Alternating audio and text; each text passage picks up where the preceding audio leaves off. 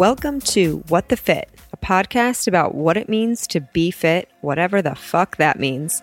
I'm your host, Chrissy Grody, and I'm helping to share the stories of cool people doing cool shit from fitness trainers to wellness coaches, entrepreneurs, and entertainers. We'll hear the behind the scenes journey, all the different ways we can take care of ourselves, and of course, we'll answer and explore the big question of what does being fit mean to you?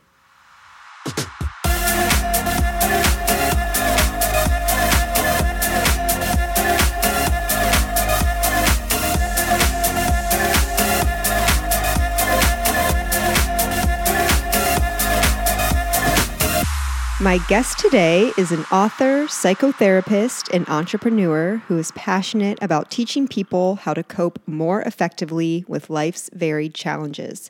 She loves to find innovative and fun ways to learn more about mental health and, more specifically, how to cope with it.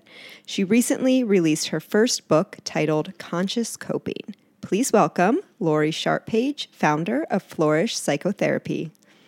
Thank you. I'm so glad to be here. I am thrilled to have you on to talk about this new book, Perfect Timing, with Mental Health Month yes. in May. I don't know about you, but lately it's felt like every month for me has been Mental Health Month. yes. Lots going on. Yeah. Um, so I'm really excited to to hear more about your work and specifically, I loved this idea that I saw about um, coping as the ultimate form of self care. Yep. And we talk about self care on this podcast all the time. I love to hear how people take care of themselves. I will ask you later on in the conversation how you like to take care of yourself sure. because right now people th- could think of self care and they're like, oh, a bubble bath and a face mask and a massage. And like, sure, all of those things are great. But I love to hear about like the things that you have to do to ensure that you're showing up as the best version of yourself. Yes. And I really never thought about effective coping as self-care, but it but it absolutely is. It's kind of like actually everything. yeah, it is. It's kind yeah. of like yeah. the essence of self-care, like great self-care. So I know we'll have a lot to talk about and this is like a, a topic that is hitting really close to home for me these past couple years and i've shared a lot of this my experience on the podcast with my listeners but have gone through some pretty um, traumatic and like dramatic life events i lost my younger brother in a motorcycle accident a few Oh, years ago yeah, um, went through a divorce last year, an eight, following an eight-year relationship. Had a stressful job, so there's been lots of coping, Yeah, happening sure. over here. And I know people listening, like even if it's not as dramatic and traumatic as those events, like everyone right now Yes. is in need of some help coping. We are all coping. Absolutely. Absolutely. You are so right. So, my kind of, as a psychotherapist, I spend so much time teaching people just how to pay attention to themselves and how they learn how to cope. And I think one of the frustrations many of my clients have had, that I have had, I think many of us have had, is that like there's not a guide. No. there's not like a like open this up and this is how you cope. Oh, It I wish. Yeah, right? I mean, it would be a, it would be a game changer I wish. But that just doesn't exist.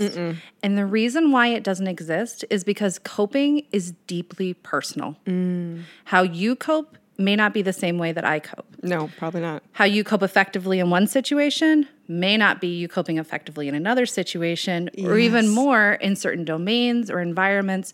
There's all these moving pieces. Right. And so I can't just tell you how to cope. Right. That's not going to work. Yeah. But I think a lot of us are looking for that. Oh, I mean, I can remember like sh- like the early days after my brother died. I remember just being like, "Give me a guidebook. Mm-hmm. Give me a 30-day plan, a 60-day plan, a 90-day plan. Where should I be? What should I be doing? How should I be feeling? Like just someone give me a resource guide." I'm like, "Of course." Like that.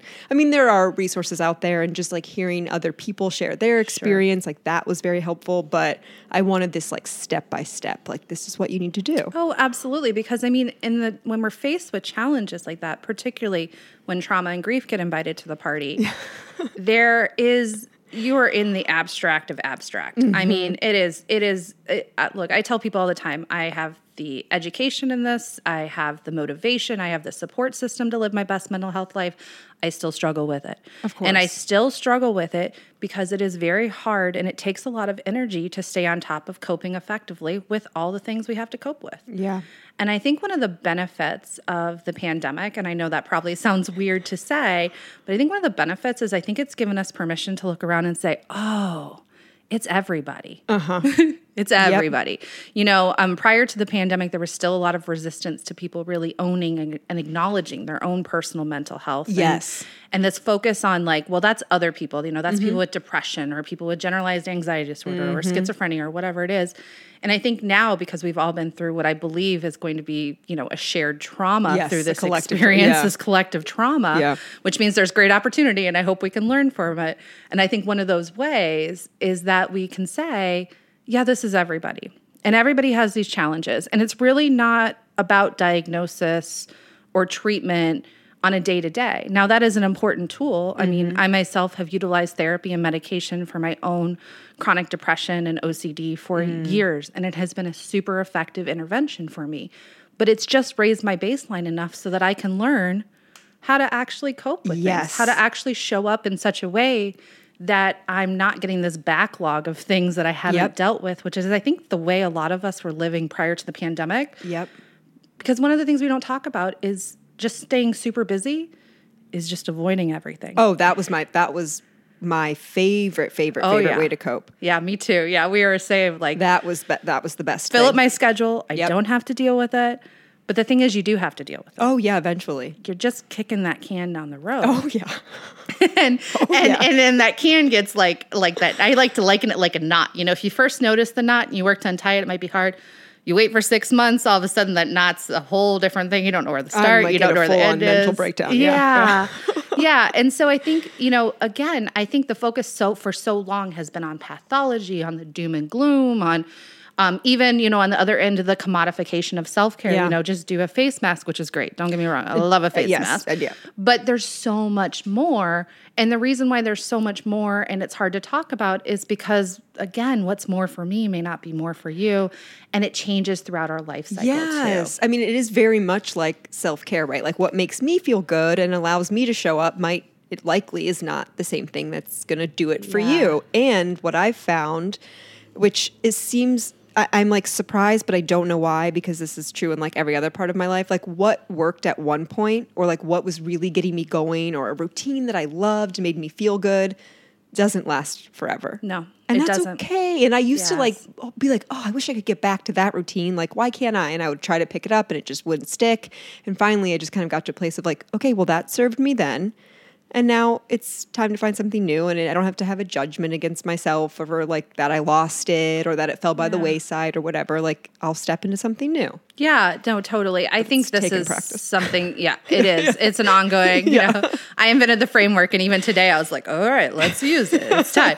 um, it is. It is definitely an ongoing thing. It's an ongoing investment in your mental health, and I think we have had for a long time this idea that you know everything it should be a one size fits all model, and it and it just doesn't even work. And No. the more you try and say, "This is what I should be doing. This is what this should look like." The more you're actually piling onto your coping plate. Because Yep. again, you're not dealing with the issue at hand, and then you're adding in the lovely bonus of being a jerk to yourself. So, you know, it's just, it's, it really comes down to this idea.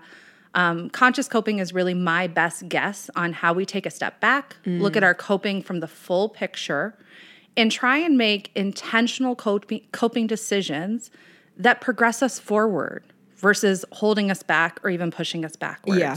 Yeah. So my best example for this is, you know, you get angry. You, something happens and you're angry. We all get angry. It's something that happens and I think a lot of people are uncomfortable dealing with anger. So there's a couple options.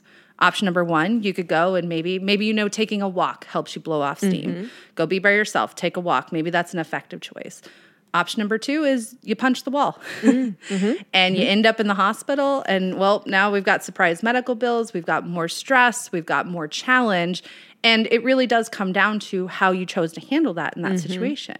Now i want to be clear that sometimes we need to punch the wall to realize that punching the wall is not the thing that we need to do Yes, I like that. Yeah. I like this idea of like maybe we didn't make the right choice, but we can give ourselves grace and learn from it. Totally. Yeah. Yeah. And sometimes even if we have been taking a walk for a while, you know, we may slip up and punch the wall, but that's that's not the choice that is going to progress us towards what we want. Mm-hmm. Which is really to be able to say, okay, I'm angry and I need to deal with this and I need to process this and I need to release it because there's more going on Yeah. and I got to kind of shift my focus back. Yeah. So I really wrote this book as kind of a reflection of a lot of the work I do with my clients, a lot of the personal journey I've had through my own um, growth and experience of trauma and um, mental health challenges.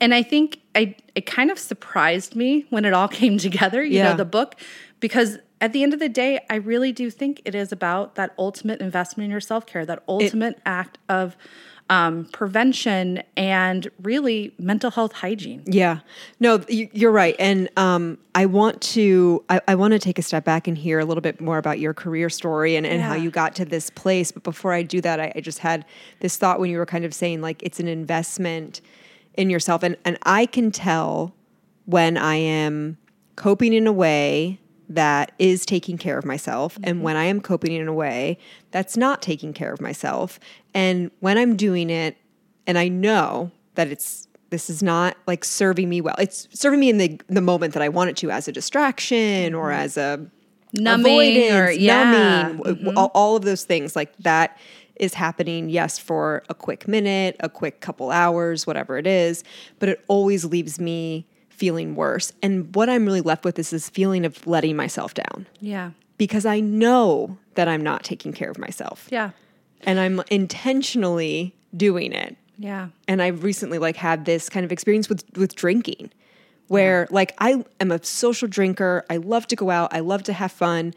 When the int- and I know when the intention behind that drinking is to be social and to mm-hmm. celebrate the sun and to celebrate part whatever like I know when I'm doing it for that reason. Yeah. And I know when my intention is to be like, okay, I'm drinking because I don't want to feel this. Yep. I want to numb out. I want an escape. Yeah. And I had noticed that like my drinking intention was leaning more towards that part. And so much to a point where I was just like, I I can't let myself down like this anymore. I think that's such a, a great example, Chrissy. And I think that's, you know, I think that's a journey that a lot of us face in our relationship with alcohol. Yeah. Um, and I think there is something so powerful about being able to say, I can hear myself Oh, yeah. when I'm doing this. I know. And I know. I can't hide and that's the piece exactly and that's the piece that you know i really want to highlight to people is like but pay attention you know and it is abstract and so i came up with this model and these steps to do it but ultimately this is really about getting to know yourself Yeah. talking to yourself being with yourself um, allowing yourself to be you know cope in whatever weird ways you need to cope and Oh, yeah. and and just being okay with that but also knowing how to hold yourself accountable Mm-hmm. um, i think that i'm somebody i love my rare bourbons it's like one of my great joys in life Oh, yeah. um, but I have had to at myself at times say, you know what, that's not the coping skill right now. You know, that's that we need to put that one off to the side and I need to do some other things. There are other areas that I need to develop. Mm-hmm. And I think one of the other things that happens for a lot of us is we get stuck in these coping ruts. Like Mm. we'll use that same skill over and over and over. Um, and it just loses its efficacy. Yeah. You know, if you're just reading reaching for one thing, Yeah. it doesn't work. You gotta have a diverse toolkit. Yeah. And Yeah. this comes, I think a lot of people like that clicks for like alcohol or watching, t- you know, binge watching Netflix, things of that nature. But it can also be true for things like exercise. You know, I Uh-huh. Oh, mean, if yeah. you're only running and then you hurt your knee and you can't run, you've set yourself up to where like, now what are you going to do when you get anxious? Now Right. what are you going to do when you're upset? Yeah. Or you just need to go out and clear your mind. And so it's so important to have a diverse toolkit. I love that, And to really be mindful of what tools you're using and use them with intention. Mm-hmm. Hey, listeners, I've got something fun for you. It's time again for a What the Fit Live. And this time around, we're doing it big for Pride Month, and it's a free event. On Thursday, June 16th, join me for a live podcast episode recording with big star Megan Mitchell, anchor and reporter for WLWT at Queen City Radio. Megan is a top TV news personality and seriously TikTok famous. I'm so excited to chat with her, and I'm so excited to have you join us for the show. If you've never been to a What the Fit Live, now's your chance. They're so much fun. It's a great chance to spend a summer evening outside, sipping cocktails, listening to cool conversation. If you're able to join us, please RSVP via the Eventbrite link so we can plan for seating. You can find the link in my Instagram bio at What the Fit Podcast and in the episode show notes. Queen City Radio is one of my favorite bars. It has an amazing outdoor patio, which is where we'll hold the live event. So grab your girlies, grab your guys, and come out for What the Fit Live with Megan Mitchell on June 16th at 6 p.m. Hope to see you there. Let's talk a little bit about about you and your career story. So how Yeah. did you get get into all this to begin with? So it's so I'm just I'm I'm very lucky this week because a lot of things are are coming into focus for me. This writing this book was a childhood dream of mine. It was Mm. Oh, like yay. Oh my gosh. So like this week it came out and it was it's just it's blowing my mind. It's like this is so freaking cool. Yes. I, Um yeah. So so this was always a dream of mine before I knew I wanted to become a therapist for anything. This is a kid. This was something I wanted to do. So it's really exciting. I'm here. Um, the story, the impetus for how I got to here, though, starts with uh, a, a really traumatic event that happened to me and my family. Uh, when I was 20 years old, my father completed suicide, and that was in 2005. And nobody really talked about suicide Yeah. Nobody talked about trauma. Yeah. Which is like, it's almost mind boggling. It's hard for me to really reflect back on that reality, but like, nobody was talking about it. So, in 15 years, for us to come from a place of like, we, we don't talk about those things to now them being, you know, hashtags on social media, Yeah. much more of an emphasis of people being able to say, this is who I am, this is what I struggle with, and that's okay. That to me just reflects a huge amount of growth in our culture. And I think that is part of this story too. Mm.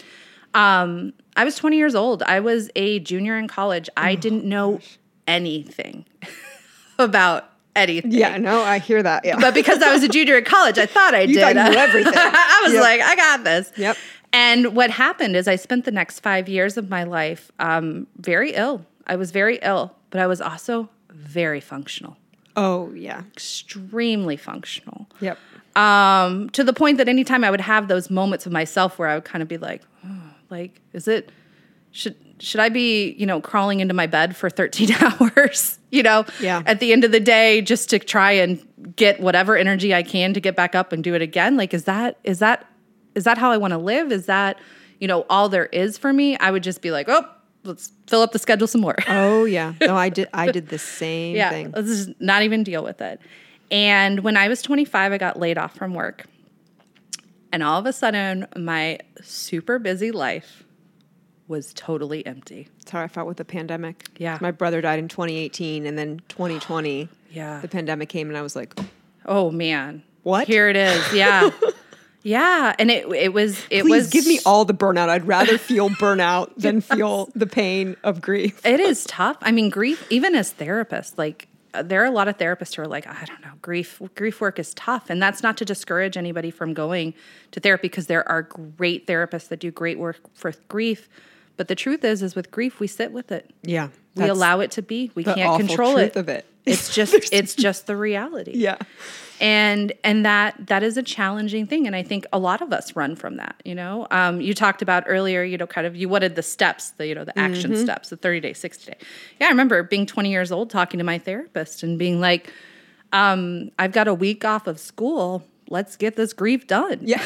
Uh-huh. which is absurd I had the thought, and this was more of like a, the, a kind of like a denial piece at the very beginning where I was like, oh, this is going to be really disruptive to me for a couple weeks. yeah oh yeah yeah Like that. i hear that i hear that what I so much actually thought. yeah yeah It's going to be a little, oh, Oh, have to yeah. deal with this for a little bit of time. just a little bit of time and then and then I'll just pack it up and, then and, move on. And yeah. then what? But isn't Yeah. it just amazing how Yeah. your brain like protects you and operates like during those like very Oh, early- it's it's astounding, It's- and that's it's crazy And that's me. part of what's so incredible about humans and about coping. Mm-hmm. We're all coping all the time. It's not like I have to go tell you how to cope. You're coping. The question is, are you coping effectively? yeah, right, right. That's right, the key difference. And our brain has the amazing ability to shield us from really intense, acute pain. Mm-hmm. And when we've been traumatized, there are things that happen to our brain that we're just starting to understand on a scientific level. But one of the biggest is life just keeps moving Right. on Yes. and somehow you're supposed to keep up with that. Yeah. And so I certainly I have a lot of compassion in you in that story and a lot of compassion when I think back to my 20-year-old self even though when I first remembered that writing the book I thought, "Oh my gosh. What a fool." I. Walking into their therapist office being like, "Give me a checklist." Yeah. But you know, the that- next week I had someone come in and ask me for the same thing and I was like, mm-hmm. "It's not just me. No. It's no. tough. Yeah. It's a tough thing." Yeah. and so so i was i was kind of left in the middle of all this stuff that i had neglected for five years mm-hmm. and i am so grateful because i had an amazing support system and i had access to good care mm-hmm. And those are the things that made all the difference Yeah. i got in with a good therapist i started taking medication i started to mm-hmm. understand that while you know this trauma happened to me when i was 20 i probably am one of those people that's had a chemical imbalance all my life mm. Interesting. and when I started to take medication, all of a sudden I was like, oh, there's a there's a different way to kind of live and to be. And it's going to take a lot of work, but that's what I want. Yeah. I don't I don't want this anymore. right. And it took about a year for me to get myself healthy enough to kind of decide what to do next. And uh, one day, I, in the middle of, of like tears and confusion, and I don't know what else, I turned to my husband and I said, I think I just want to be a therapist. Yeah. wow. And he turned to me and he said, Go do it. And I did. Wow. So this was a this was late, later in life. Yeah. Yeah. It was my second career. I started off doing market research and um, that's where I was laid off. And I, um, I decided I wanted to do something else and I wasn't sure what that was. And one day it just kind of came out of me. And so that's what I went and did. I got my amazing. master's from Northern Kentucky University. I had an amazing experience there. Um, and and since then, so I've been doing clinical work for about 10 years. Um, I've owned my own group practice for about the last five years. Wow. And my passion really um, has been helping other clinicians find their voice, being able to find out how they can take care of themselves and do this work because Yes. burnout in our profession is I mean, I can't um I cannot imagine It's sitting tough. with people all day and like absorbing everything that they're going through and then ref- like reflecting it back to them and like helping them work through like that would be exhausting. Yes, yeah. I mean, it is it is a job that we make a lot of sacrifices to do. And of course, you know, when it anytime I see a therapist on a movie, I'm always bracing myself because they make our job look very sexy and Yeah. it's it's not. Um, it's uh it's just you know, we we really show up and we work hard. We work very hard and we have to as much as we work hard with our clients, we have to work just as hard to take care of ourselves so that we can continue to do the work. Oh yeah. I Um, can't even handle my own shit. I can't imagine listening to you know. Well, you know, I think that like people. it is, it is. I mean, and the and the thing is, you never know what kind of day you're going to have. No, you know, right. it is. It is a little bit like, all right, universe, let's let's go. I I started therapy back in March, um, which has been uh, obviously fantastic. Yeah. But like I ha- think back like a couple weeks ago, I kind of had like a bomb of a day, and like I walked and I was like walking to my therapist on a Monday, and I was like, she has no idea what I'm about to do. like I'm I'm just about to like blow up her day. I know it.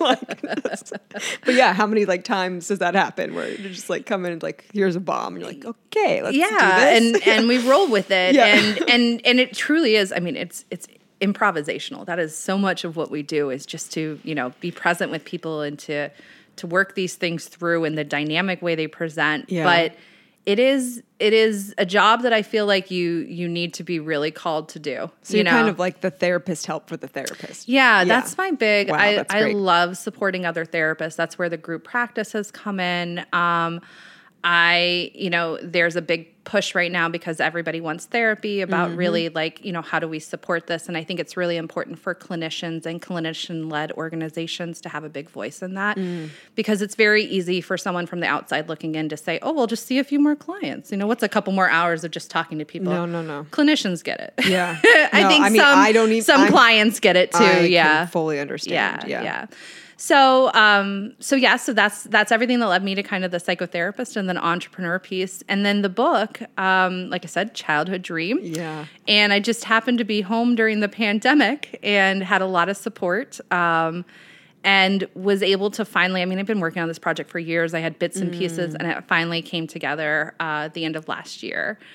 And I'm I'm so excited about it because I think it's just I, I think it's a a different way of thinking about mental health, like we've talked about. Yep. I think it's very accessible. Um, I intentionally made it so, um, but at the same time, I do think it is challenging in the sense that it will make you think differently about um, how you take care of yourself, how you Mm-hmm. take care of your mental health, and you know what are the things that you're doing for yourself that are working, and what are the things that aren't working, Yeah. and and being okay with them not working. Like you said, you know, wow, that that really helped me for a long time, but it's just not doing it now, and that's okay. And that's okay. And let it go and make room for something that is. Yeah. So you talked about um, like a framework. Yes. That, is that how you think of it? So yeah, how, how do Yeah. you talk about conscious coping? So, conscious coping um, is kind of the umbrella term, and really what that refers to is effective and intentional coping. So, paying attention.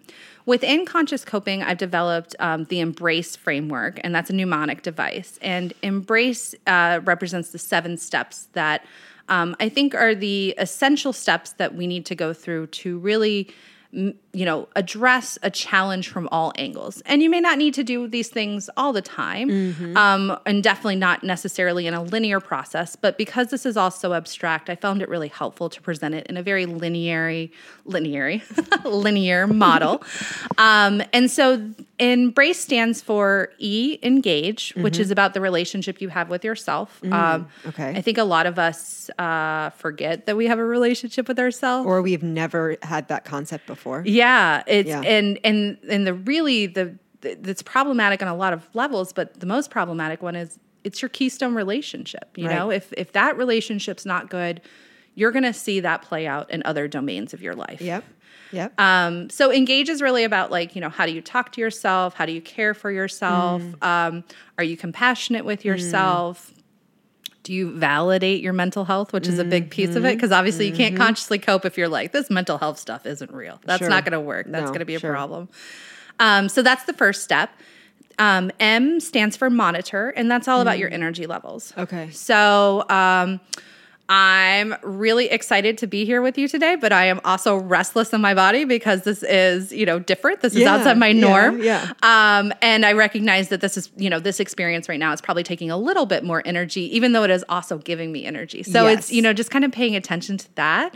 I think one piece that people probably are more familiar with when we talk about energy is that introverted versus extroverted Mm. and how introverts tend to give energy in social interactions Mm-hmm. and get energy in solitude, and extroverts tend to be the opposite. Mm. Um, now, that of course is a spectrum too. Yeah, And there's ambiverts, and you might find yourself very, you know, extroverted in one setting or one domain and, and less so in another. So, again, really kind of using that information, but allowing a lot of fluidity with that.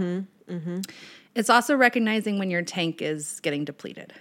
Yeah, that's that's something that I just never ever ever paid attention to up and probably until my brother passed away where I was just like I'm I'm going to ignore any kind of signal my body's giving me. Yeah. Like no matter what it is, Well, push through. Push through. Yeah. Yeah, of course. Absolutely. I could I didn't even know to like pay attention to like a feeling of like being tired or a, a feeling of like needing to rest, like specific, specifically with working out. Like I was just like, no, no, go, go, go, go, Yeah. go. Where I just had spent so long ignoring what was like going on with my body that n- now, like these last three, four years, like it is a constant practice. Yes. Or I have to almost like talk to myself like a child. Like, are you tired? Mm-hmm. Okay, let's. Yeah, I think I'm tired. Okay, well, what do we do we're tired? Do you want? Do you need to lay down? Like, Yeah. like I have to like talk to myself like that. Yeah. because I've spent you know 30 years not paying attention. Yeah, totally. Well, I think it's great that you talk to yourself like that because I do the same thing. I, uh, I early in my career, I worked with kids, and I, I, ne- when I went to grad school, I said, "I'll never work with kids. We'll not do it." well, first clinical job, here I am working in an elementary school, and it really helped me understand that, like, if you don't learn this stuff when you're young, which I did not. most of us don't. Nope, And I think that don't. is changing. I think that's Yeah. shifting. I Yeah. think there's more um, biopsychosocial kind of education happening Yep. in, um, particularly in schools in Cincinnati, which is super exciting. Yeah. But if you don't get that at that age, it's not like you can't get it. You can No, still get it. right. But like you got to go back in time. You know, Mm-hmm. you got to talk to that younger version of yourself to say, okay, like don't just invalidate the feeling. Like what's actually going Mm-hmm. on? And I think a lot of us, particularly high functioning individuals, have been really um, have really honed that skill of being able to push whatever is happening Oh, yeah. down Yep. and push through. And I think it's only been recently that people are starting to really be like, but like, what's the cost of that? Mm-hmm. Like, really, what is the cost? And it turns out the cost is quite significant. Yeah. I mean, I, I can think for me, and this has been happening a lot recently because uh, people, and I, I, when I say this, it's because I have uh, not allowed this to happen, but like willed this to happen. They will be like, well, everything looks like it's going great for you. you look like you always, you always have it together. You're so strong. I'm like, mm-hmm. Okay. Like, what would it look like to you if I like, ha- like I am not okay. You know, like Yeah. I'm like I'm, I'm like sitting here. I'm like telling you this. Like I'm not doing well. Like, what would it look like to you? Like that you would be like, oh, okay, yeah, you're not okay. Like, what would that look like? Like, do I need to set my house on fire? Do I need to shave my head? Like, what? Like, I don't know any other way to be except like the way that I am. And it's like, so that has like really cost me like connection and like vulnerability with people. Yeah, absolutely. Yeah, that would shut me right down too. Because the truth is, is that like, you know, I think we all have kind of that face we put on to go out into the world. That's part of being human. Sure. But I think that to make assumptions off of that face because we all have it is it really does. It it ruins the opportunity to really say, okay, this is this is the reality. Right. But then I think like, okay, well, I I constructed this. Like I mm-hmm. like they think everything's okay because I'm leading them to think it's okay. Mm-hmm. And then like mm-hmm. in the moment when it's not, I'm kind of left like ha- feeling like I have to like explain myself or be like, no, Yeah. this all this stuff is going on. Like it's not all okay. yeah, yeah. And so it like that has cost me that kind of like connection. Absolutely. Yeah, No, I think that's really I think that's really insightful and it is it is hard to find that balance, you know? I mean, like you're a professional. You want, you know, we've been we've been trained to be professional in a certain way. I'm Um, the oldest of my siblings. Like I'm, I need to take make sure everything's okay Mm-hmm. Yeah. and take care of people. Like that. It's just like every role I've played in my life has been like, yes, everything's okay. Yeah. Yeah. So it's even hard for me to be like, well, what does not okay look like? Yeah. How am I allowed to act? Yeah. you know? yeah. I think that's a really good question. And I think that that really speaks again, I think, to the amount of kind of like conversation you have with yourself. Oh, there's a stuff, which is lot like, of conversations happening with myself. I think that's great. I think, I mean, I think, I think that's where it literally starts because again, like, uh, there's no handbook, there's no, No. rules here. And I think we're in this period of time where there's such an opportunity to rewrite how we talk about mental health, um, how we take care of ourselves, um, and then how we teach other generations to do it too, which I think is really important because the truth is, is I think if you look around, a lot of the challenges that we face as a society right now really can be traced back to some ineffective coping. Oh, like, yeah. you know, not talking about things. Right, right. and so is this the same? So we're kind of on this like um, monitor, right, for like energy. Yeah. So I I saw somewhere recently, likely on Instagram, something about like coping or like experiencing trauma or just like high stress, whatever it is, like the amount of time that the brain needs to rest after Yes. that is similar to like breaking a bone. Like you need to rest your body, like you need more rest. So like that energy, it's taking a lot of energy from our bodies. Maybe we don't necessarily like perceive it that way because it's not like movement or physical activity. But I have absolutely noticed that recently oh, because I've been trying to pay like I've been so tired. Mm-hmm. Like I will have to take naps in the day. I've never been a napper. And previously I would have been like, why are you tired? You're not even doing anything. You don't like deserve to be tired. So like mm-hmm. just keep going. But now I've like even just like seen that small thing on Instagram, I'm like reminded like, no, you are like your brain is processing a lot right now. You are going through a lot right now. If you need to take a nap, you, like the, it makes sense you need to take a nap. Honor that and take a nap. Absolutely. Absolutely. No, I love that. And I think this is a space too where again we have been like, well, just push through, just Mm-hmm. push through. And like if you had a broken bone, you would know, like, okay, I can't push through. Right. But with your brain, it is again so abstract and we've got so many messages. And and I think also there's sometimes there's that kind of that meta emotion, you know, the feeling about a feeling of being scared. Yeah. Like what if what if I do really unpack this? What does that mean? Right. And and how will I cope with that? Yeah. And and those are big questions, but they're big questions that you can ask yourself and you can answer if you're paying attention and taking care of yourself. And I think again that's where that investment piece Mm, comes in. mm-hmm. I really I really like to encourage people to think about, you know, conscious coping being the investment in in really you getting to where you want to be with your mental health. Um, but yeah, it's interesting you bring up the the energy piece because there is more research coming out around you know what does happen to the brain after trauma for a long time diagnostically we have already had we've had a separate bucket for if you've experienced a trauma today for the next 30 days. It's a different diagnosis acute stress disorder. Before at day 31 it magically transitions Right. into post-traumatic stress Yeah. disorder. Um, and and people are usually really surprised to hear that um, that there's you know a diagnosis to that. And i think it's because people don't recognize like there's real neurochemical neurobiological things that are happening Yeah. in that period of time that we expect after someone's being tra- been traumatized we expect there to be very real physiological responses Mm. one of those being increased fatigue um, needing to rest Yeah. um, you know and so this is this is an area where we're really starting to understand things differently but our energy is very closely tied to our mental health Oh yeah. yeah and and i think it is you know for me i talk about in the book i talk about red yellow and green flags you know what's what lets me know that my energy is like right there it's right where i need it to be what lets me know that like it's like okay Yeah. something's up and then what lets me know that like girl your, tank's been depleted Yes. for like a week when are we going to the Yeah. gas station here Yeah. you know Yeah. like what are we doing and i think that it's it's again giving yourself that space and your brain that s- space to really say that like these things do take energy and while it's not as clear as some of our physiological tasks that doesn't make it less real Yeah. Right. Absolutely. yeah Okay. So where are we with the? so that's step two. That's Yep. monitor. Step three is brief, and that's really about learning from others. So um, conscious coping is, you know, primarily about learning from ourselves, but it's also about learning from others. So we do that through a couple key ways. The traditional way, you know, education, um, reading, settings like that. Um, through our relationships with others. Uh, we get feedback and we also are mirrored back from um, you know our relationship with ourselves which i talked about earlier that keystone relationship. Often we learn a lot about that relationship from our relationships with others.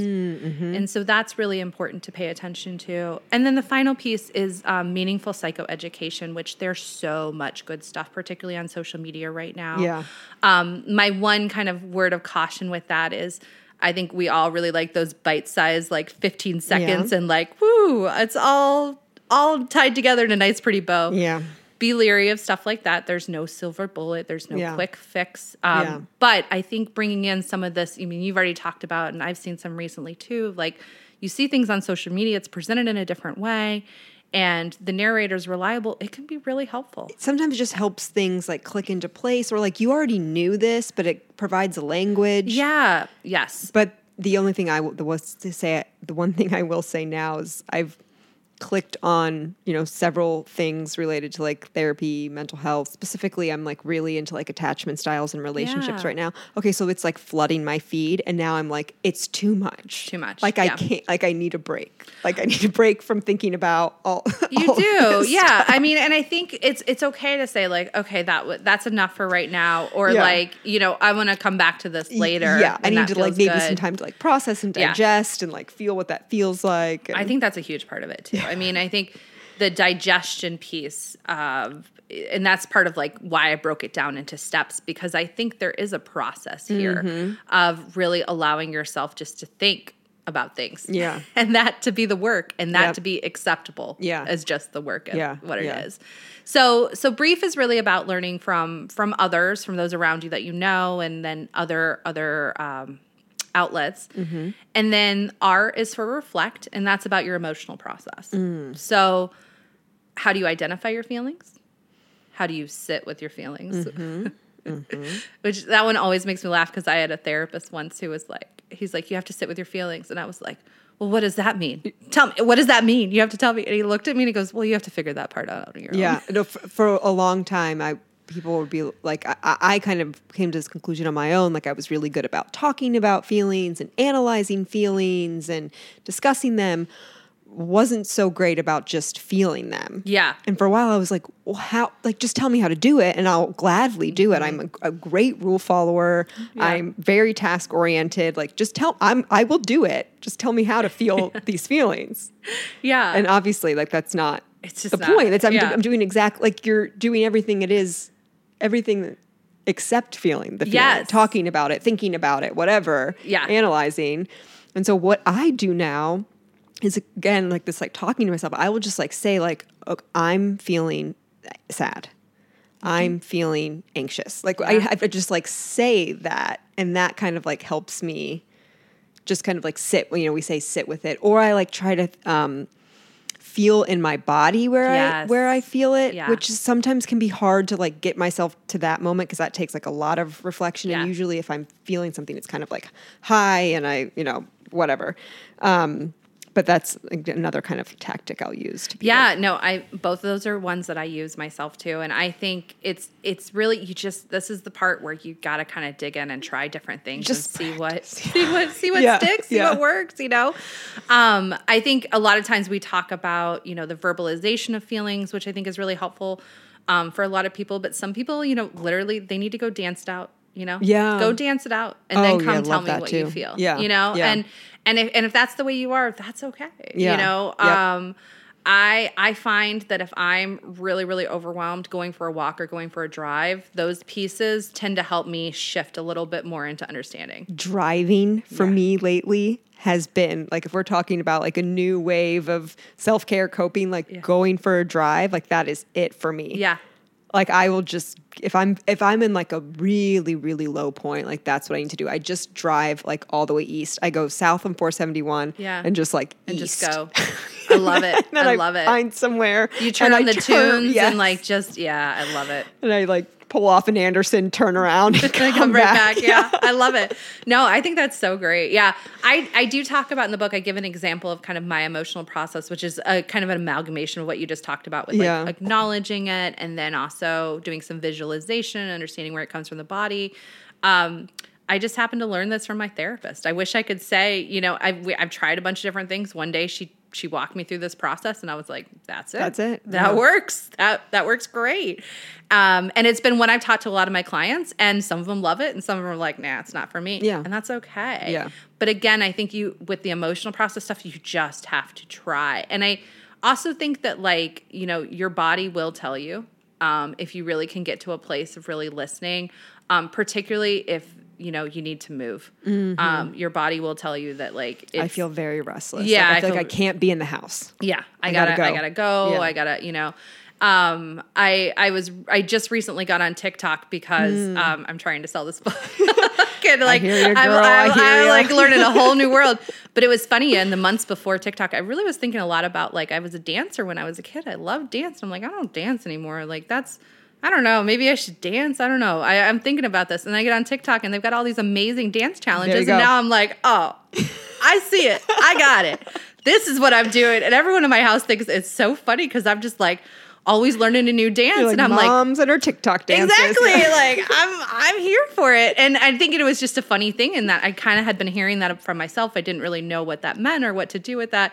And then when I got on there and was dealing with something so intense as like putting myself out there, it was like, oh, this is a fun way to do it. Yeah. Um, and it's and it's really helped a lot. So so yeah, so I think that reflection piece is it, that is the part where you really have to go inwards and really figure out what helps you. And there's so many different ways. For some people, it's journaling, singing, Yeah. creating music, listening to music, Yeah. talking to friends. I mean, there's just so many different ways to do it. But the more ways you know how to do it, the better off you are. Talking about that toolkit Yeah, Yeah. exactly. And that leads us into A, which is absorb. And that Mm. really is about the toolkit. And so in my book, I go through a bunch of different kind of larger categories of what we would consider probably like coping skills or self care uh, tools. But they really come down to some core um, core paths you can take. The first is accepting it. Mm. You know, sometimes we're just sad, yeah and we may know why we're sad. Sometimes we may not know why we're sad. yeah that's the worst for me I, oh, I- mm, yeah, I, I, know. will spend so much time Like, trying to figure it it, out. like- what what is going on? Yeah. What is going on? Yeah. Sometimes we're just sad. And and it's okay to be like, I don't like that. Yeah, You no. I don't like it. But you can also be like, I don't like it and I accept it. Yeah, And so, okay, I'm sad. What am I going to do about that? Well, maybe again, taking a walk, maybe making a smoothie, maybe, you know, watching some TV or having a glass of wine, you know, if that's a healthy choice for you. Mm-hmm. Yes. Exactly. You know what I mean? Like, there's that's the point when it's like, okay, now what do we do about it? So there is the acceptance piece. there's taking action, which is more of the ones that um, I just talked about, like the ones we think about, you know, like going and treating yourself for face mask, everyone's favorite. Yeah, yeah. And then the final one is making meaning, um, which is really uh, based off of existential psychotherapy. Um, and existential psychotherapy really comes um, comes into play with the book because it gives you the ultimate freedom to do what you need to do for you. It is your responsibility as the individual to make meaning out of the circumstances and challenges of your life. And it is through making meaning of those circumstances and challenges that we triumph and Yes. we find our best mental health life. Right. And so there are times in life when it's not just that we need to take action, but we need to take meaningful action. And for me, that was writing this book. Mm-hmm. You know, this has, I think one of the reasons this has felt so surreal this week is because it is a culmination. I knew I would do this after my father passed away Yeah. And it took me 15 years more than 15 years i don't know a bunch of years 17 years to Wow. finally get here to do it and it is really a uh, you know an act of meaning making for me Yeah. to be able to say these this is what i've learned and this is the really challenging thing that not only have i coped with effectively in the past i continue to cope with every single day Yeah. Yes. Yeah. um, right. and I have found a way to make meaning from it because I've chosen to be part of the conversation about mental health. Mm.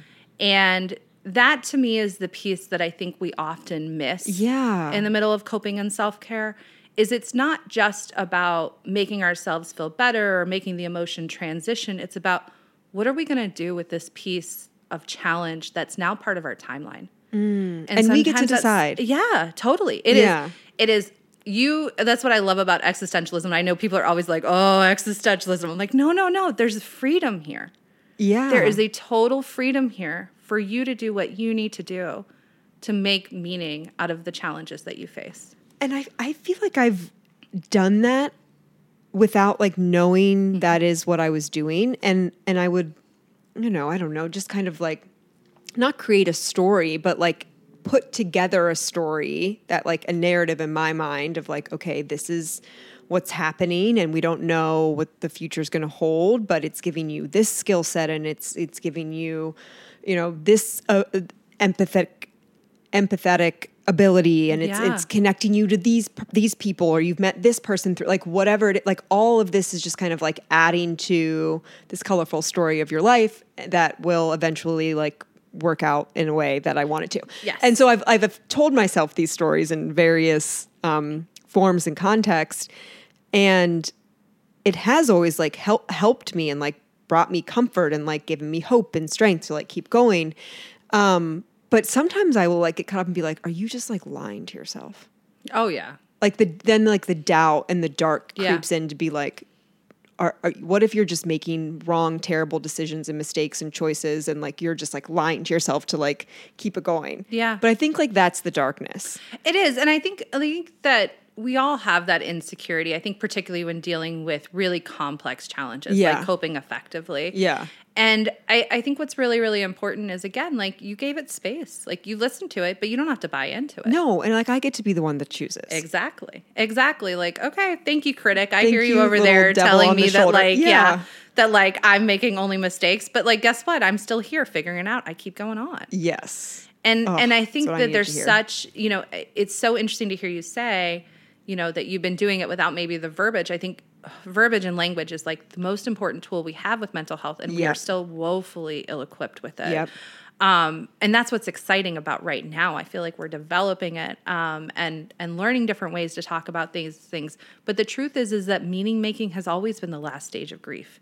It is encoded within us Yeah. to do this Yeah. and not everybody makes it to that step because it is it is a lot of work to get there and it requires a lot of support to get there but everyone can make it mm-hmm. we need to empower them with the fact that like this is this is what's on the other side of grief and the hardest part of this is and you know this i'm sure is like when you're right in it like you can't hear that you can't see that you can't No. connect with that and No. it is i mean that's when you really have to trust Yeah. is that this is leading me somewhere and there's going to be things that are going to come out of it that are going to be meaningful and progress me forwards because I am making that choice Mm-hmm. while still allowing yourself to say, this is really hard. Right. Um, I don't want this. Right. Um, I know. I, I, I thought about that for like a, a while, like in the early days of like, well, I would gladly not learn a lesson if it meant my brother was still Oh, here. or, I, you know, like. I, I would, like, I don't want his death to like have a meaning because Yeah. then it was like that was what he was here for was then just to die so that like I get something out. Like that felt like so Transactional. I'm yeah, sure. yeah, yeah, But like yeah. that's not really it. I think of like the relationship that my other two siblings and my mom and I have now that's incredible and like Yeah. unbreakable. And I see like some other families with like lots of siblings and like they will like act the, the way of like bickering or like I'm not talking to this person for a while and like that's not anything like against them and whatever. But I like think about like Your oh, family's learned a different. yeah. way. Yeah. Yeah. Like it just is so we're like precious and different to us. And so like we like thank Joe for that. Yeah. Like we thank my brother for I mean, that. I think that's a meaningful way that you honor. him. Yes. Yeah. Yeah. And Yeah. I and I get what you're saying. And I mean, I think grief. Oh, grief is such a it's it's such a a desert almost. You know, of just like it, it's hard.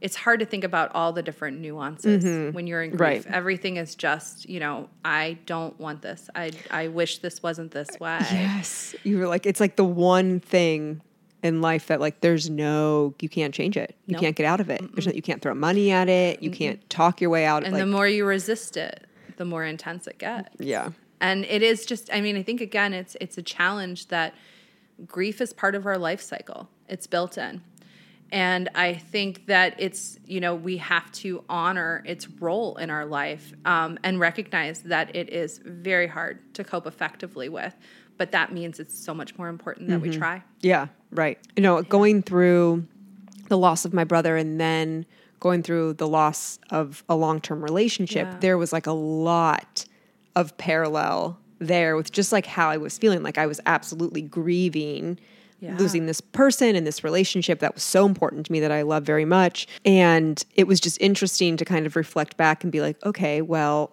I have this opportunity now. I'll definitely have the an opportunity at another time to like maybe think about how I'm coping differently. Yeah. Than the first. You know, like again. I think that's so beautiful, Chrissy. Uh, That's exactly you know, I mean, like you're learning, you know, Yeah, through that right. experience with your brother, even though the loss of your relationship was different. Yes. You learned about yourself. You learned Right. about Right. what grief is. And I think grief is another one where we think about, you know, we think about the big griefs that we experience in life, but we also experience real small ones yeah. you know those normal transitions and changes um, and so i think we're actually all more well equipped to deal with grief than we realize it's just we only focus on those big ones Right. and not the day-to-day ones Yeah. um, that present that are just a what we would consider a natural normal part of the human experience Yeah.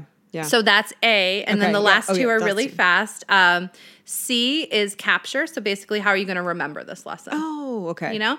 Um, and this is where I really like to encourage people to be uh, creative. I have little like pictures around my house or um, notes or um, even some jewelry that I have that's like meaningful Mm. um, that I will make sure to have out that I can see or that I can wear that really connect me with you know the lessons I've learned about myself and and and my ability to cope and most importantly my confidence in it.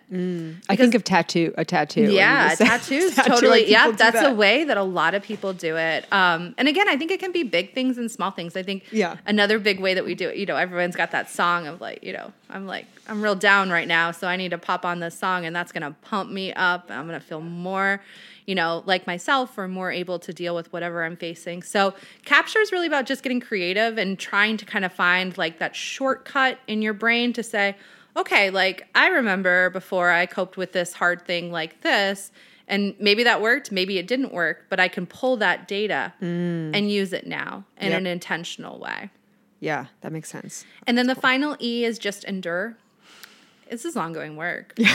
you know, it's this is this is day in, day out. Like, I made know it through the word, and I- you gotta go back. and we do gotta go back. Yeah. and do it again. And I know and my clients are always like, "Oh, Lori, the work," and I'm like, "It doesn't stop. no. It doesn't stop."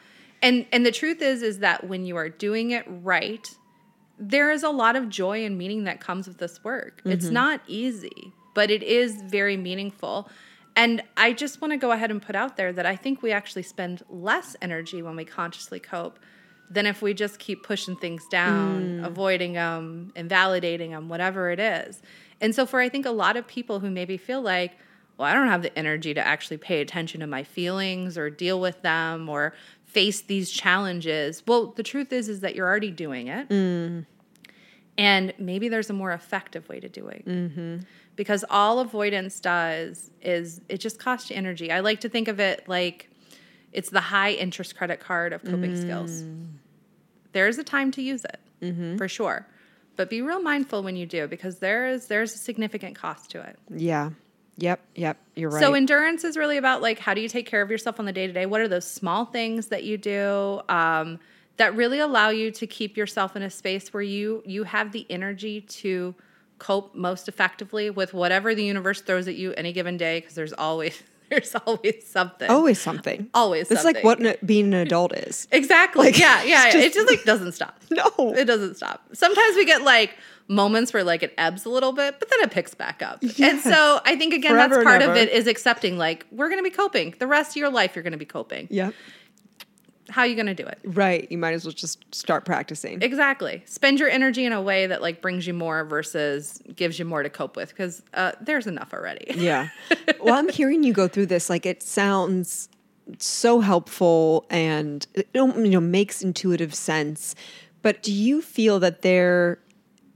We talked about kind of like this baseline, right? Like, do people need to kind of be at a certain baseline to be able to practice some of these things? And what I really think about is like for those people, and I speak from personal experience of like not even maybe feeling worthy enough that like I deserve to do this work for myself. Yeah, totally. Yeah, I can I can relate to go that. Go through that, like get through that. Well, the first thing I really like to tell everybody is you can cope with tough things.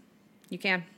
We all do every single day. like the thing is, is like it won't kill you. Nope. It, maybe it would be nice sometimes if it did, but it doesn't. you know, Yeah, like yeah. like you're still It may standing. scare you, overwhelm you, excite you, Yeah. you know, terrify you, Hurt all the things, hurt yeah. the, all the things.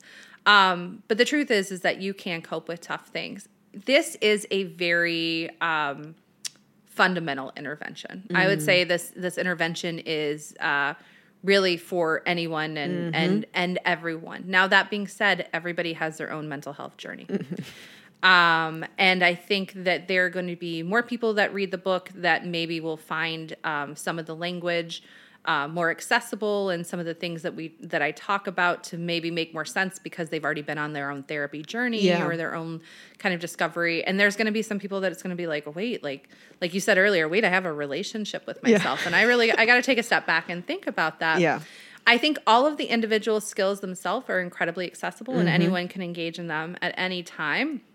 And I think the overall message of the book is like, go easy on yourself. Yeah. Like, this is a process. And it's totally okay if you wake up tomorrow and you fall off the horse. I expect people to fall off the horse when it comes to effective coping. Yeah. The question is, how quick can we get you back on? Yeah.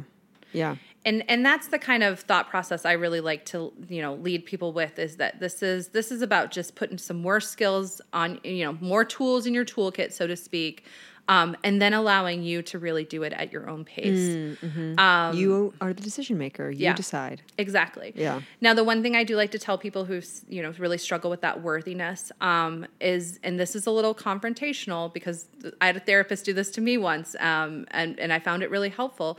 But that is to say that like you know your ineffective coping doesn't just impact you; Yeah. it impacts those around you. Yes, it does. And sometimes, you know, it's not that I'm suggesting that you change or do anything for anybody else, but sometimes that can be the motivation to get mm. you going, to Yep. kind of say, it, it's, this isn't just impacting me. Right. It's, it's impacting my family, my friends, my community. Yeah. You know, and and because I care so much about those things, I'm going to work to really Yeah. um, try to learn to care for myself a little bit differently. Yeah. We maybe have this fantasy of like, oh, yes, always like choosing ourselves first or like making changes or improvements because of our inherent worth. But the reality of it is, I think a lot of times for people, it's taking like okay well i really love i love this person or you know I, I care a lot for these relationships and if i know if i don't start to make these changes Yeah. these might be in jeopardy I mean, change is That's a just- scary thing. yeah. It really is. Even you know, planned exciting change, like you know, launching a book,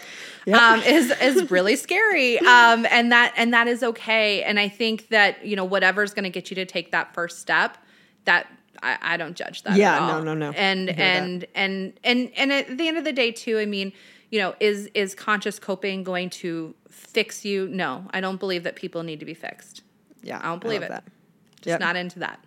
Is it going to radically change um, your day to day? No, at least not immediately. But what it will do is it will help you to understand yourself in a way that you can stop fighting yourself over this. Yeah. And you can really say, like, okay, these are challenging things, and I am well equipped and confident in my ability to cope with them. Again, even if I don't like them, even if I don't understand them, even if they're ongoing, even if they're not my fault Mm hmm. Yep. All these things. So it, it really is, it's an intervention for everyone with the kind of understanding of like, I want everyone to be mindful of where, where they are uniquely at mm-hmm. in their own journey. Mm-hmm. I already know two people I'm going to buy this book for. That's awesome. Thank you. I'm very excited to Thank give you, it to thank them. you. I'm going to give it to them along with this podcast as like, here, you have a little audio appetizer before you can read the full oh, book. Oh, that makes me so happy. That's awesome. Yeah. I really, I just, I hope it gets people thinking about things differently. And like, honestly, I mean, obviously, I want everyone to love it. But even if everyone was like, this is trash, but let's talk about mental health like this, I'd be like so geeked. You know, like You're starting a conversation. Exactly, Yeah. exactly. And I do think there's probably an infinite number of ways to consciously cope. Embrace is just kind of my best guess. Mm-hmm, Yep. And um, I'm super excited about it um, and just so jammed that it's out and so so excited that I get to come and talk about it. Yeah, no, I'm, I'm so excited to have you here. Um, so I, like I mentioned, I love to hear about how people take care of themselves. So what are some of your favorite forms of self-care that really kind of get you to where you need to be? So I've been into two things that are that are different for me recently. Um, the first is bird watching. Lori, I used to bird watch. it's rad. I love bird watching. I have had this conversation also with one other person on the podcast, and it went just like this. Like they're like bird watching, and I'm like, stop. Not every day you meet a birder. Yeah. no, I love it. I, I go out in the mornings, and this is I'm still working from home, so I, I have the privilege of doing this. Um, when we we moved into a new house a couple years ago, and when we did, I found my dad's old binoculars Yeah, from like the 70s. My grandpa gave me his from the Navy. Yeah. Oh, that's so cool. So Uh-huh. it's like it's like double meaningful. You know what I mean? Like, and so I like to just go out there and try. I'm still not very good with the binoculars. I'm getting better at like hearing them and Yeah, seeing them. hard. Oh yeah, it's Yeah. a whole new. It's a whole new thing. Uh, my husband bought me a whole book of Yep, birds. yep, I'm like yep. slowly going through and trying to figure that out. But what I find that is so cool about it is like it. You can't not be present and bird watch. like you got Mm-hmm. Yeah. to be really really with it really in that moment to be able to to do it Love this. I'm and happy. it also usually needs to be somewhat quiet Yeah. you know to be able to hear that so i Yeah. find that to be a very healing space and then actually right before i came over here i went to the art museum I love the Cincinnati art, Art museum. Museum. Yeah, we can see it right ah, up there. It's so, I mean, to have a free museum with the type of collection that they have in such a beautiful environment, we are so lucky. I know. I mean, it's like a regular Saturday thing for me. Oh yeah, I just I just like to go over there and I just kind of walk around. Um, Peaceful. It's quiet. It's usually very cool. it In the summer. The yeah, exactly. yes. And I just I find it to be a really good like, especially if I'm feeling kind of like what we were talking about with driving, where it's like, oh, there's a lot going on, Yeah. I'm not quite sure what I feel. Something about just like walking through the art, allowing myself just to kind of go and be in that space, I find really therapeutic. So um, I try and get over there at least once every couple of weeks Mm-hmm. um, to do that. And then I think the other thing that I've really been doing with myself, um, and I kind of mentioned this earlier, is I've been allowing myself to have some fun on social media. Yes. And I never, I it's like totally not a social media person. I'm such an introvert. So the idea at the end of the day of like talking to more people after I get done with Yeah. clients is like mm, not really. Mm, It's not innate to me. We'll Yes, say yes, so. yes. So so this is a new thing for me. But what I found is like I'm just having a lot of fun, and I'm allowing myself to like just I don't know be a weirdo and cope That's however I cope. great. And I like love that. I love it. I'm getting to know myself a different way through that, and that's really fun. as being a weirdo on social media. Just I love Yeah. it. Yeah. That's fantastic. Yeah. So so yeah, so I'm all in. Um, people can follow me at the Coping Queen. Yes, of course. I was going to ask. Yeah. And this is Um, on TikTok and Instagram. TikTok and Instagram, Okay. um, and I'm on Twitter too. Um, you know, because I had to find somewhere for my little snarky Yeah. tidbits. Yep, yep. Um, so yeah, so I am I am out there. I'm trying to spread the good word of about coping and um, coping effectively, um, and really just trying to bring a little bit of more fun to the conversation about mental health. Um, like I said, I think the conversation's growing. I think there's a lot of good, but you know, I want to bring some razzle dazzle into it, a little bit of yes. a little bit of fun. So That's so that's what. I've been kind of up to. Yeah, good. That's great. So I ask every guest who comes on the show this next question. Um, and I think it's, you know, really, again, like ties so much back to self care, how we're taking care of, us, Yeah. care of ourselves. So the question is, what does being fit mean to you? So for me, being fit is really about feeling strong Yeah. um, and feeling capable to go and do the things that I want to or I feel like I need to do in that day. And I have an awesome trainer that I've been working with for a while, um, Erica Rooks. I got to give her a shout out because Uh-huh. she's so great. And she, when I went to her, I had that same kind of like, you know, diet culture nonsense Oh, yeah. of like, I'm Yeah. showing up here to lose weight and that's what I'm doing. Yep. And she really got me thinking about things differently. And I really connected with this idea of like, I just want to feel strong. Yeah. I just want to feel strong in my body and feel like I can move and feel like I have the freedom to do the things that I want to do. freedom. Yeah. absolutely. And that idea of strength with my body, first of all, it was super helpful because I just had two kids right in a row in the pandemic and I got to know my body in a different way. Mm. Oh, yeah. And it was really helpful to have that language as my body changed and stuff because it really was, it was not about how it looked or my appearance Mm-hmm. or anything like that. It was just about like, did I feel strong? Yeah. And those experiences made me feel even stronger. So I'm very grateful for that. And then I think that, you know, the final piece of this too is like when you feel strong, you feel confident Yep, that you can handle what's gonna, Oh, whatever's yeah. gonna walk through that door. absolutely. And that doesn't mean it's gonna be quick or easy or painless or you won't have to ask for help, but you can handle it Yeah, the and I think you that, strength and that confidence, um, it it's in my body, but it's also in how I take care of my mental health. Yeah. yeah. Um, and that's really, really came up with the idea of like you can cope with tough things, but how you cope matters. Yes, how you cope matters. I, I know my, think of it as like my easy coping path. I can reach for it quick and it's going to make me feel good in the moment, but it just prolongs or it, just doesn't make me feel good in the long run. Yeah. It makes me, it ends up making me feel worse. Yep. For a minute, it might make me feel good, but at the end of the, at the end of the day, at the end of the week, the month, whatever, I'm left like then coping with the fact that I coped ineffectively, Yep. along with the other thing that I was coping with. So it's Yep. just like adding more. Yeah, yeah, Which is not effective. But it's very human. Yeah, I mean, it's very learning. human. It's Yeah. very human. And one thing I really like to tell all my clients, and I think I talk about it in the book too, is like, ah, you're gonna have a day where it's like, nope. No, not- yeah, it's not happening today. You know, No, it's it's, it's just not happening. Yeah, or- and that's and that's that's what it is. Yeah. And again, okay, so you fell off the horse. How do we get you back on? Yep. Because it really the damage comes when we're off that horse for extended periods of Mm-hmm. time, and we are built biologically, particularly again when trauma gets invited to the party, to disassociate, to check out. To not pay attention what's happening with us, Yep. and when that happens over an extended period of time, that becomes uh, quite quite problematic, quite costly, and ultimately can lead to things like pathology.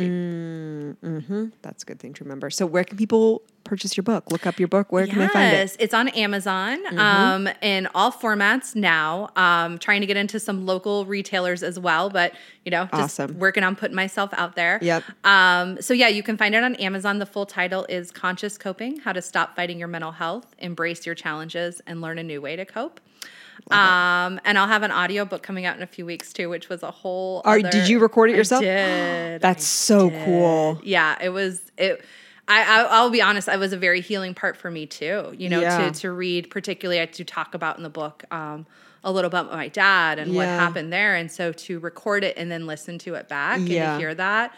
Um, it was it was a quite powerful experience for me. So a little bit of a, a coping bonus Yep. in that way um, that it did it did help me process the experience a little bit and add a little bit more meaning if I could even ask for more because there's so much in this project um, you know kind of to the to the whole experience of it. Yeah. Oh, that's great. And we'll, I'll link it. I'll, I'll find it and link in the show notes and everything so people can easy access. But Lori, thank you so much for coming Oh, on thank and you for sharing. having me. This was so fun. Yeah, this is super helpful. I know I've already, I'm absolutely getting the book and I'm gifting the book to a few people as well. But even just this conversation has just like got me percolating and, and thinking good. about some different that things. is so what Yeah. I want. I just I just want us all to kind of take a step back, think about things a little bit differently, and then continue to progress this conversation forwards. Yeah. Um, so that you know, really, I think this is how we help and support each other as humans and future generations. Is like it's real. It's Yeah. a thing. So No, how do we deal with it? right. Well, I just, it just, what it really did, I think, was kind of validate for me, like the ways that I'm coping because Yeah. I have, will have such like